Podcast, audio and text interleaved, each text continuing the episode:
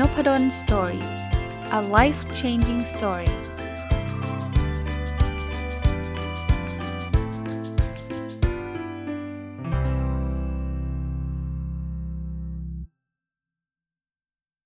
สวัสดีครับ ยินดีต้อนรับเข้าสู่นพดล Story พอดแคสต์นะครับ ก็วันนี้จะมาชวนคุยเรื่องไอดอลนะไอดอลก็คือคนที่จะเป็นบุคคลต้นแบบของเรานะครับ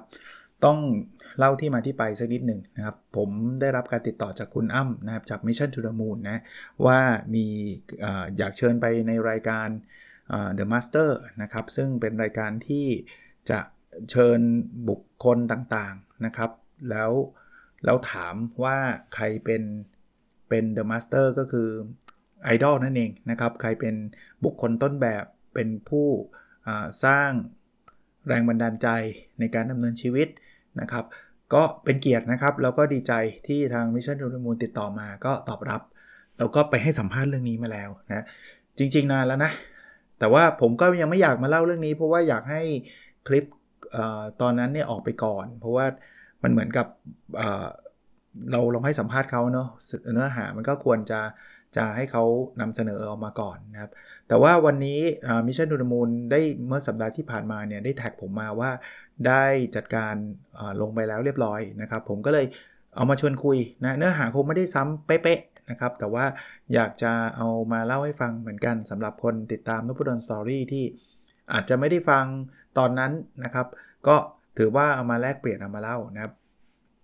คำถามที่เขาถามผมอย่างแรกคืออาจารย์อาจารย์มีไอดอลไหมอาจารย์มีฮีโร่หรือว่ามีบุคคลต้นแบบหรือเปล่านะครับผมบอกได้เลยนะว่าคำถามนี้เป็นคำถามที่ผมตอบยากคำคำตอบว่ามีไหมมีแน่ ๆ แต่ว่าถ้าอยากขอสักคนเดียวเนี่ยผมผมเลือกลำบาก ผมเคยบอกเสมอว่าจริง ๆ ไอดอลครับมันมัน มันแล้วแต่เรื่องอ่าบางคนผมยกตัวอย่างนะครับ บางคนอาจจะมีไอดอลเป็นอีลอนมัสซึ่งผมเดาว่าก็คงเป็นเรื่องการทำงาน เพราะว่าอีลอนมัสเนี่ยเป็นนักนักคิดนักทำนะครับ เป็นนักธุรกิจที่ประสบความสำเร็จมากนะดีมากนะครับที่จะเอาอีลอนมัสเป็นบุคคลต้นแบบในเรื่องของการทำงานในเรื่องของความคิดสร้างสารรค์ หรือความกล้าในการทำธุรกิจอะไรพวกนี้แต่ ถ้าเราบอกว่า เฮ้ย เราจะเป็นแบบอีลอน มัสเลยเนี่ย ผมก็จะตั้ง question mark เช่น เรื่องของครอบครัวอีลอน มัสก็ไม่น่าจะเป็นไอดอลได้ดีนักนะครับสำหรับผมนะ เพราะว่า โอ้ แต่งแล้วอย่า แต่งแล้วอย่า ไม่รู้กี่คนเลยเนาะ ครอบครัวก็ดูเหมือนกับไม่ค่อย ไม่ค่อยมีความสัมพันธ์ที่ดีต่อกันนะ่ะ เพราะว่าอีลอน มัสก็บ้างาน แล้วก็ไม่ได้ให้เวลากับครอบครัวนะ เพราะฉะนั้นเนี่ยผมผมถึงบอกนะว่ามันขึ้นอยู่กับว่าเรื่องไหนนะครับ ถ้าเป็นเรื่องความสัมพันธ์ ผมว่าผมน่าจะทำได้ดีกว่าอีลอนมัสด้วยซ้ำแต่ถ้าเป็นเรื่องธุรกิจแน่นอนครับอีลอนมัสทำได้ดีกว่าผม แล้วก็หลายๆ คนทั่วโลกใช่ไหมเราก็คงต้องเลือกครับว่าใครจะเป็นไอดอลเราเรื่องไหน กลับมาครับที่ Request ทาง Mission to the Moon ให้เลือกมาสักหนึ่งคนเนี่ยผมก็ต้องพยายาม เพราะว่าเราคงไม่สามารถจะบอกว่าเรื่องนี้คนนี้เรื่องนั้นคนนั้นได้ มันก็จะเป็นธีมที่ผิดไปจากธีมของของรายการของ Mission to the Moon นะครับ ที่เขาอยากให้เราเลือกสักสักคนหนึ่ง มันอาจจะเป็นด้านเดียวก็ได้นะครับที่เรายึดยึดเป็นไอดอลพอให้เลือกสักคนหนึ่งเนี่ยชื่อแรกที่ผมคิดถึงก็คืออดัมแกรนต์นะครับหลายคนคงเคยรู้จักชื่ออาจารย์อดัมแกรนต์นะครับอดัมแกรนต์เนี่ยเป็นอาจารย์ ปัจจุบันเป็นศาสตราจารย์อยู่ที่ Wharton Business School นะครับก็คืออจะเรียกว่าเป็น business school ระดับโลกแห่งหนึ่งเลยนะครับออยู่ใน University of Pennsylvania ซึ่งซึ่งหลายๆ คนก็คงรู้จักชื่อนี้นะ UPenn หรือ University of Pennsylvania เนี่ยก็เป็นหนึ่งใน Ivy League University ที่อยู่ใน Ivy League Ivy League ก็คือท็อป University 8 แห่งในประเทศสหรัฐอเมริกานะครับ คราวนี้พอพอถามคำถามว่าทำไมต้องเป็นอดัมกันนะส่วนตัวผมเป็นแบบนี้ครับ คือถ้าคือผมก็ไม่ได้รู้จักอดัมแกรนเป็นการส่วนตัวเรื่องหลาย ๆ เรื่อง ผมอาจจะไม่ได้ไม่ได้รู้ลึกในเรื่องเขานะครับ แต่ผมรู้จักเขาผ่านงานเขียน ผ่านงานพูดนะครับ เพราะฉะนั้นเนี่ยใครที่เลียของผมในการเลือกอดัมกันเข้ามาเนี่ยผมว่าอย่างแรกคือเขามีความคล้ายกับผม คล้ายแปลว่าเขาอยู่ในวิชาชีพที่ผมอยู่นะครับมันจึงไม่ค่อยแปลกหรอกครับที่นักฟุตบอลจะมีไอดอลเป็นนักฟุตบอลด้วยกันใช่ไหมครับ ดาราจะมักจะมีดาราคนอื่นเป็นไอดอลนักกีฬาอะไรก็ตามนักกีฬากอล์ฟ ก็จะมีนักกอล์ฟคนอื่นเป็นไอดอลเพราะว่าเขาทำงานอยู่ในวงการเดียวกันนะครับ เพราะนั้นเนี่ยผมก็เลยเลือกอดัมแกรนเพราะว่าอดัมแกรนเป็นอาจารย์มหาวิทยาลัยเหมือนกัน ผมรู้จักอดัมแกรนนอกจากในบทบาทของอาจารย์มหาวิทยาลัยแล้วเนี่ยบทบาทอื่นๆอดัมแกรนก็ทำแล้วมันก็เป็นบทบาทที่ทับซ้อนกับสิ่งที่ผมทำเช่นเดียวกัน ถัดไปที่อดัมแกรนต์ทำคือนักเขียนอดัมแกรนต์ไม่ได้เป็นอาจารย์มหาวิทยาลัยอย่างเดียว อาจารย์อดัมแกรนต์เป็นนักเขียน best seller เลยครับ หนังสือเล่มล่าสุดที่อดัมแกรนต์เขียนชื่อ Think Again เนี่ยก็เป็นหนังสือที่ดังทั่วโลก ในประเทศไทยก็ดังเพราะว่าท่านผู้ว่าชัชชาติก็พูดถึงนะครับ จริง ๆ ดังมาก่อนท่านผู้ว่าชัชชาติพูดอีกด้วยซ้ำนะครับผมก็มา relate ตัวผมเองได้อีกว่า เออ นอกจากผมเป็นอาจารย์มหาวิทยาลัยแล้วเนี่ย ผมก็เป็นนักเขียนเหมือนกัน แน่นอนครับเรายังทำไม่ได้ระดับอดัมแกรนต์ครับที่เขาเป็น best seller ทั่วโลกนะของผมก็อาจจะเป็นแค่ในประเทศไทยนะครับแล้วก็ไม่ได้เป็น best seller อันดับหนึ่งอันดับหนึ่งอะไรขนาดนั้นนะครับ เพียงแต่ว่ามีคนสนใจ แล้วก็รู้จักผมผ่านผ่านบทบาทนักเขียน ที่ที่รู้สึกคล้ายคลึงอีกอันนึงคืออดัมแกรนต์เป็น podcaster ด้วยนะครับ จัดรายการพอดแคสต์ด้วย ซึ่งอันนี้ก็มันก็เลย relate ได้ง่ายอีกนะ relate ก็คือเชื่อมโยงได้ง่ายอีกว่า โอ้ผมก็จัดพอดแคสต์เหมือนกัน เพราะฉะนั้นอันนี้เป็นเหตุผลนะครับที่ผมเลือกอดัมแกรนต์มาเป็นผู้เป็นคนต้นแบบแล้วกันนะ หรือคนที่สร้างแรงบันดาลใจในการทำงานกับผมนะครับ ถ้าเราจะย้อนเวลากลับไปนิดหนึ่งว่าและอดัมแกรนต์คือใครมาจากไหนนะผมอดัมแกรนต์ไม่เคยเขียนหนังสือเกี่ยวกับตัวเองนะ แต่ว่ามีข้อมูลที่ผมไปสืบค้นมา เผื่อจะเป็น background นะครับ อดัมแกรนต์เนี่ยเกิดในปี 1981 นะครับ เกิดวันที่ 13 สิงหา 1981 ในรัฐมิชิแกนนะครับ คุณพ่อเนี่ยเป็นทนายความแล้วก็คุณแม่เป็นคุณครูนะครับ เขาเกิดมาในเมืองที่อยู่ใกล้ ๆ เมืองดีทรอยต์ เมืองดีทรอยต์เป็นเมืองใหญ่ในในรัฐมิชิแกนนะครับ เด็กๆ เนี่ยเป็นนักกีฬากระโดดน้ำแล้วก็โตขึ้นอยากเป็นนักบาสเกตบอลนะ แล้วจริงๆ แล้วเขาประสบความสำเร็จในกีฬากระโดดน้ำจนติด ทีม All American ในปี 1999 เลย หยุดไว้ตรงนี้ก่อน อดัมแกรนต์ผมเชื่อว่าเขาเขาเรียนเก่งนะครับ ซึ่งเดี๋ยวผมจะเล่าถึงการเรียนต่อไป แต่ว่าเขาไม่ใช่เด็กเนิร์ดเขาไม่ใช่เด็กที่แบบเรียนอย่างเดียวอยู่ในห้องสมุดอย่างเดียว เขาเป็นนักกีฬาด้วย เขามีความชื่นชอบในกีฬา ลิงก์มาที่ผมนิดนึง เพราะว่านี่คือบุคคลต้นแบบ ผมรู้สึกว่า เฮ้ย เหมือน แต่ผมไม่ได้เก่งแบบอดัมแกนนะ ผมไม่ได้ติดทีมชาติอะไรเลย แต่ผมเป็นคนชอบกีฬามากนะครับ ตอนเรียนหนังสืออะผมชอบเตะฟุตบอลมากๆ มากขนาดที่ว่าผมเคยอยากที่จะเป็นนักฟุตบอลอาชีพอะแต่ไม่ได้เก่ง ไม่ได้เก่งแบบ เอางี้ทีมโรงเรียนก็ยังไม่ได้ติดเลยครับ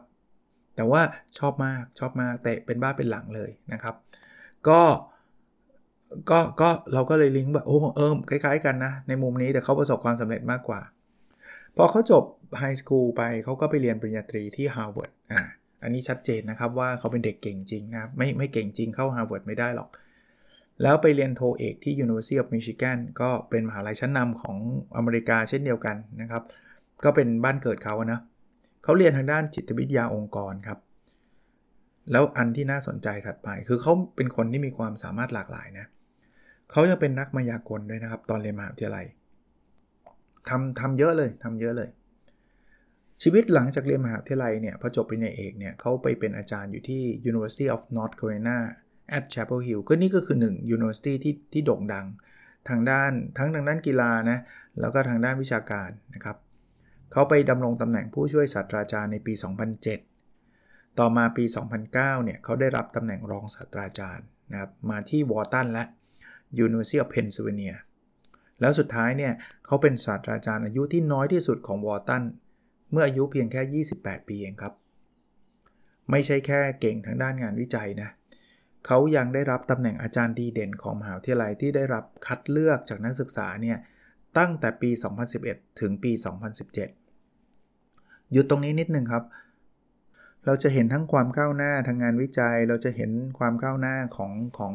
ตำแหน่งอาจารย์คือคือการเป็นอาจารย์ที่ดีของอาจารย์อดัมแกรนอยู่เห็นอย่างชัดเจนนะครับ เป็นศาสตราจารย์อายุ 28 เนี่ยต้องบอกว่ายากนะ เอาอย่างน้อยๆ ในมุมผมก็แล้วกันบางคนบอกว่าที่คนทำได้กันเยอะแยะ แต่คงไม่เยอะมากนักหรอกนะครับ แล้วก็อาจารย์ดีเด่นของมหาวิทยาลัยก็ ก็คงไม่ง่ายมั้งครับ เพราะว่า Wharton เนี่ยก็รวมซูเปอร์ฮีโร่รวมคนเก่งๆ ทั้งนั้นเลยนะครับ ถ้าไม่เก่งเข้า Wharton ไม่ได้หรอก มันเป็นอาจารย์ที่ Wharton ไม่ได้หรอกนะครับ ส่วนตัวผมผมยังห่างไกลนะ แต่ว่าตำแหน่งผมก็ไปถึงศาสตราจารย์ แต่ผมศาสตราจารย์ตอนอายุ 40 กว่าแล้วนะครับ อาจารย์อดัมแกรนนี่28 เองนะครับ ผลงานก็โอ้โหกระฉูดนะครับเป็นระดับโลก อาจารย์ดีเด่นผมก็ได้นะครับ แต่ว่าก็ในมิติของมหาลัยธรรมศาสตร์กับคณะพาณิชยศาสตร์และการบัญชีนะครับสองสองรางวัลนะอีกอีกบทบาทหนึ่งที่เมื่อกี้ผมเล่าให้ฟังนะครับ อาจารย์ดำแกรนจัดพอดแคสต์ชื่อ Work Life Podcast ผมก็ฟังนะครับ ลองไปฟังได้นะ แล้วก็ยังก่อตั้งธุรกิจที่เรียกมีบริษัทที่ชื่อว่า Give and Take เป็นบริษัทที่สร้างซอฟต์แวร์นะซอฟต์แวร์นั้นชื่อ Givitas นะครับเป็นเป็นตามชื่อนะ Give and Take เป็นชื่อของ หนังสือที่ที่ดังมากเล่มหนึ่งของอาจารย์ Adam Grant เขาเขาเป็นเขาทำซอฟต์แวร์เนี่ยเพื่อองค์กรจะได้เอาไปนำหลักการ Give and Take เนี่ยเอาไปใช้นะครับ นี่คือ backgroundส่วนเรื่องครอบครัวนิดนึงนะครับ เพราะว่าถ้าจะเป็นบุคคลต้นแบบเนี่ยเราก็จะต้องหลากหลายใช่ไหมผมก็ไม่ได้รู้จักครอบครัวอาจารย์ดำแกนแหละ แต่ว่าเท่าที่ดูก็ไม่ได้มีข่าวอะไรที่แบบว่า ยากับภรรยาโน่นนี่นั่นไม่ค่อยมีนะครับ ก็คิดว่าเป็นครอบครัวที่มีความสุข ภรรยาอาจารย์ดำแกรนเนี่ยคืออลิสันแกรนนะครับแต่งงานกันแล้วมีบุตร 3 คนผู้ผู้หญิง 2 ผู้ชาย 1 นะครับส่วนผลงานหนังสืออาจารย์เขียนมาหลักๆเนี่ยสเล่มนะครับกีบันเทคในปี 2013 Original ในปี 2016 Option B Option B เนี่ยเขียนกับ Sheryl Sandberg ในปี 2017 แล้วก็ Think Again ในปี 2021นะปีที่แล้วเองนะครับคราวนี้มาถึงคำถามว่าเอ๊ะแล้วผมไปชื่นชอบอาจารย์ ตรงไหน คือคือนอกจาก background เรื่องพวกนี้หรือว่าความใกล้เคียงอย่างที่ผมเล่าให้ฟังว่าอาจารย์มักจะมีอาจารย์เป็นเป็นบุคคลต้นแบบ นักกีฬามักจะมีนักกีฬาเป็นบุคคลต้นแบบ หรือว่าดารามักจะมีดาราเป็นบุคคลต้นแบบ นอกจากนอกจากเรื่องพวกนี้แล้วเนี่ยมันมีคุณลักษณะอะไรของอดัมแกรนที่ที่ผมชอบ ต้องบอกว่าเรื่องนี้ผมก็ตอบได้ลำบาก เพราะว่าผมรู้จัก แบบฝ่ายเดียว ผมไม่ได้แบบเอออาจารย์ดัมแกนเป็นอาจารย์ที่ปรึกษาผมหรือว่าอาจารย์ดัมแกนเนี่ยเป็นเพื่อนผมอะไรเงี้ยผมไม่ได้รู้จักกันเป็นการส่วนตัว แต่ผมประทับใจในเรื่องที่เขาเขียน คือฟีลฟีลลิ่งหรือว่าความรู้สึกผมเวลาอ่านงานของอาจารย์ดัมแกรนเนี่ยนะผมรู้สึกว่าเขาพยายามส่งต่อสิ่งดีๆ ที่เขารู้เนี่ยให้คนอื่นๆรู้ด้วย ผมชอบมุมนี้ เพราะว่าผมติดตาม Twitter อาจารย์ดัมแกน Facebook อาจารย์ก็จะมีโค้ดสั้นๆ ประมาณสัก 1 ย่อหน้า 2 ย่อหน้านะไม่ยาวมาก แต่ว่ามันให้ข้อคิดมาตลอดเลย แล้วผมเชื่อว่าสิ่งนี้เป็นสิ่งดีๆ ที่อาจารย์เขาพยายามจะทำอ่านหนังสืออาจารย์แล้วรู้สึกถึงความพยายามว่าอาจารย์จะเล่าอะไรให้เราฟัง แล้วอยากให้เราทดลองใช้ ผมชอบมิติแบบเนี้ยมิติมิติของอาจารย์เนี่ยอาจารย์เป็นคนที่ humble humble ก็คือเป็นคนที่อ่อนอ่อนน้อมถ่อมตน แต่ก็มี confidence คือไม่ใช่ humble แบบไม่แน่ใจฉันคงไม่เก่งพอไม่ใช่แบบนั้น แต่ก็ไม่ใช่ confident หรือว่าไม่ได้มั่นใจในตัวเองแบบอีโก้สูงจัด ใครเถียงไม่ได้ก็ไม่ใช่เขา humble พร้อมๆกับพร้อม ๆ กับมั่นใจอะอันนี้คือ feeling แบบที่เราไม่ได้เคยคุยกับเขาเป็นการส่วนตัวนะ เป็น feeling แค่ดู TED Talk ที่เขาพูด แค่ไปอ่านหนังสือ อ่านบล็อกอ่านอ่านอะไรนะทวิตเตอร์ที่เขาทวีตออกมา อารมณ์นั้นผมเลยรู้สึกว่า มันมีมิติที่แบบ เออ ถ้าเราจะหยิบคนนี้เป็นบุคคลต้นแบบก็ไม่เลวนะนะครับ ถามว่าแล้วแล้วสิ่งที่อะไรที่ผมรู้สึกว่าเหมือนอาจารย์อดัมแกรนหรือว่าต่างกับอาจารย์อดัมแกรนบ้างนะผมตอบแบบนี้ว่าส่วนที่เหมือนผมเล่าไปละ วิชาชีพบทบาท ผมว่าเหมือนนะครับ มีความใกล้เคียง แล้วก็ความเชื่อหลาย ๆ อย่างที่อาจารย์เขียนมา ผมค่อนข้างจะเห็นด้วยนะครับ ถามว่าไอ้สิ่งที่ต่างเนี่ยผมว่าเราต่างกันที่ Impact นะครับ อาจารย์ดำแกรนเนี่ยมี Impact ระดับโลกนะครับ ผมอาจจะมี Impact แค่วงเล็กๆ ที่รู้จักกับผมกับคนฟังนพดลสตอรี่กับคนที่อ่านงานนะครับอีกบทบาทหนึ่งที่ผมมีความรู้สึกเองนะครับ ว่ามีความแตกต่างคือ ผมว่าบทบาทของเรื่องของงานที่อาจารย์เป็น เป็นผู้บริหารเป็นผู้เป็นที่ปรึกษากับองค์กรต่างๆ ผมมีความรู้สึกว่าอาจารย์มันก็คล้ายๆ Impact อะครับอาจารย์เป็นในระดับที่มันใหญ่มากกว่าผมเยอะนะครับ แล้วก็อาจจะ comfortable กว่าด้วย ในการทำในลักษณะแบบนั้น กึ่งกึ่งผมผมไม่รู้จักอาจารย์เป็นการส่วนตัวอย่างที่ผมเรียนแล้ว แต่ว่าผมว่าผม introvert มากกว่าอาจารย์นิดนึง คือผมไม่ค่อยชอบงานประเภทแบบโหใหญ่ ๆ มากๆอะไรเงี้ยไม่ค่อยไม่ค่อยชอบเท่าไหร่ นะครับ แนวคิดที่ได้จากการมองอาจารย์ Adam Grant เป็นเป็นบุคคลต้นแบบคืออะไร ผมอยากถอดออกมาตามหนังสือที่ผมอ่านนะ Give and Take เนี่ยบทเรียนที่ผมได้เนี่ยคือคือความสำเร็จมันไม่ใช่การแข่งขันนะครับ ความสำเร็จคือการที่เรามีโอกาสได้ช่วยคนอื่นให้สำเร็จ เราเราควรเป็นคนที่เป็นคนให้ แต่ว่าโน้ตไว้นิดนึงคือการให้นั้นต้องไม่ทำให้เราเดือดร้อน นี่คือ key takeaway หรือข้อคิดจากหนังสือที่ชื่อ Give and Take ซึ่งเป็นหนังสือเล่มแรกที่ผมอ่าน ในซีรีส์ของอาจารย์ Adam Grant เล่มที่ 2 นะ มาจากหนังสือ Original บทเรียนที่ผมได้เนี่ยคือ คนที่ทำอะไรสำเร็จมากๆเนี่ยไม่ใช่เขาไม่กลัวนะเขากลัว กลัวทั้งนั้น แต่ความแตกต่างคือเขากลัว แต่เขาทำเพราะว่าอะไรรู้ไหมครับ เพราะว่าเขากลัวที่จะล้มเหลวอะน้อยกว่ากลัวที่จะไม่ได้ทำผมชอบอันนี้นะครับ ทุกคนกลัวนะครับ คนที่ Steve Jobs กลัวไหมกลัว ผมเชื่อว่ากลัว Bill Gates กลัวไหมกลัว Mark Zuckerberg กลัวไหมกลัว แต่คนกลุ่มพวกนี้ความกลัวที่จะทำแล้วล้มเนี่ยน้อยกว่าความกลัวที่จะไม่ได้ทำอะไรเลย หนังสือชื่อ Option B นะครับ Option B เนี่ยเขาพูดถึง Resilience Resilience คือความสามารถในการกลับมาหลังจากที่ล้มเหลวแล้วพวก Resilience เนี่ยมันคือความเข้มแข็งและความเร็วที่จะกลับมา เวลาเราเจออะไรก็ตามที่ยากลำบาก แล้ว Resilience ก็คือทักษะ ถ้าใช้คำว่าทักษะแปลว่ามันสร้างขึ้นมาได้ ส่วนหนังสือ Think Again เนี่ย Key Takeaway หรือว่าบทเรียนที่ผมได้ก็คือความสำเร็จเนี่ยส่วนใหญ่คนคิดว่าต้องเป็นคนที่ รู้จักคิดรู้จักเรียนรู้ think and learn คิดและเรียนรู้ แต่ด้วยโลกปัจจุบันที่มันเปลี่ยนไปเนี่ยทักษะที่ต้องมามากกว่าแค่คิดแล้วเรียนคือ คิดใหม่แล้วเรียนใหม่ คือ rethink and unlearn เพราะว่าโลกมันเปลี่ยนไปนะครับ สิ่งที่เรารู้สิ่งที่เราคิด อาจจะใช้ได้เมื่อ 3 ปีที่แล้ว แต่ปีนี้ใช้ไม่ได้แล้วก็ได้ ถ้าเราไม่คิดใหม่ เราไม่เรียนรู้ใหม่ เราตกเทรนด์แน่นอน ทักษะที่โดดเด่นที่สุด ถ้าจะเลือกสักอันหนึ่งคืออะไรนะ ผมชอบคำว่า confident humility ที่อาจารย์ดำแกนเขียนในหนังสือ Think Again คือคือต้องมีความเชื่อมั่นในตัวเอง คือแสดงสะท้อนมาคำว่า confident ต้องเชื่อมั่นว่าเราทำได้ แต่อย่าไปเชื่อขนาดปิด ไม่รับฟัง humility คือการเปิดรับฟังความคิดเห็นจากผู้อื่น ยอมรับ ว่าเรามีโอกาสที่จะผิดที่จะพลาดได้ ผมว่าข้อนี้ข้อเดียวนะถ้าถ้าจะให้ผมเลือกนะ แต่จริงๆมันมีเยอะกว่านี้ แล้วก็ความเป็นจริงไม่ต้องเลือกนะเราเราเราเราเราคิดว่าอะไรที่มันดีกับเราเราก็เก็บมาได้หมดนะครับอีกเรื่องหนึ่งนะครับ ถ้าเราอยากจะมี lesson learn นะครับทักษะชีวิตต่างๆ นอกเหนือจากที่เรา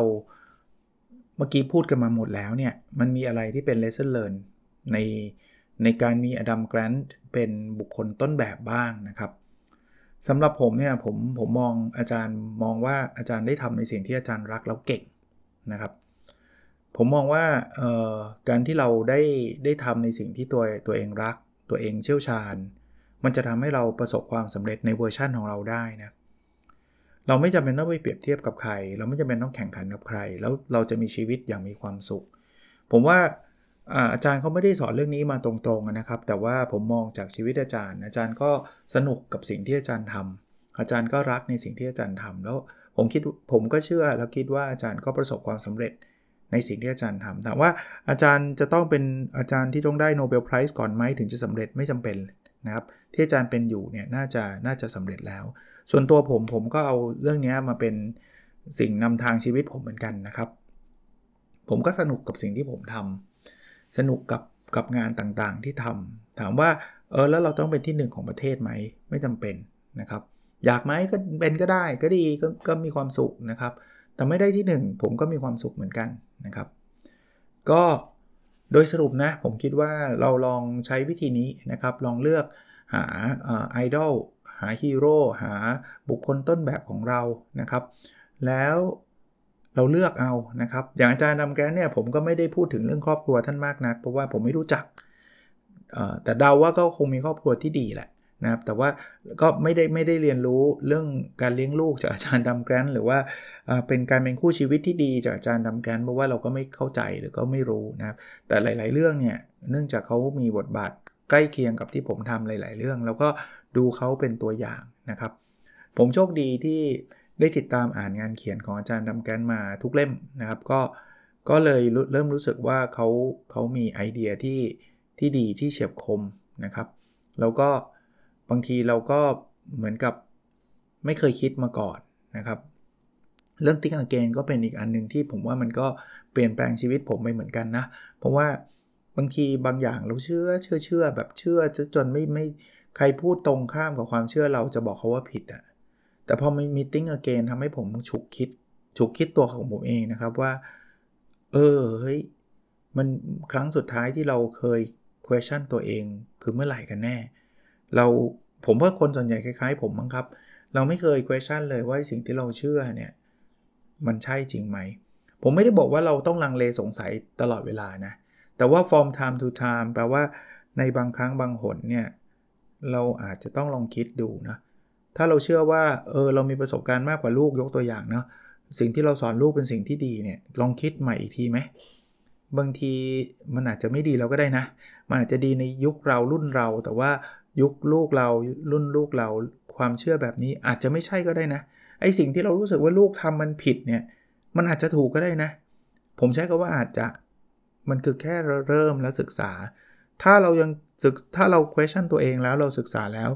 เราคิดว่ามันยังใช่โดยไม่มี bias นะ เราจะได้สบายใจ ว่าชุดความคิดนี้ยังใช้ได้อยู่ แต่ถ้าเกิดเราคิดแล้วศึกษาแล้ว แล้วเราตระหนักรู้ว่าไม่ใช่เราจะได้รีบเปลี่ยนไงครับ ก็ชีวิตก็มีแค่นี้นะครับ ผมก็มาเล่าให้ฟังอาจจะไม่ได้เป็นเวอร์ชั่นที่เหมือนกับทาง Mission to the Moon สัมภาษณ์สักร้อยเปอร์เซ็นต์นะ ก็เป็น behind the scene เป็นเรื่องราวที่อยากพูดอยากเล่าแต่ว่าอยากนำมาฝากด้วยเพราะว่าไม่ได้ทุกคนที่ฟัง Nopadol's Story จะฟัง Mission to the Moon นะครับ แล้วก็ ก็อยากจะแชร์อยากจะเล่าเผื่อจะเป็นประโยชน์นะครับ โอเคครับ แล้วเราพบกันใน episode ถัดไปนะครับ สวัสดีครับ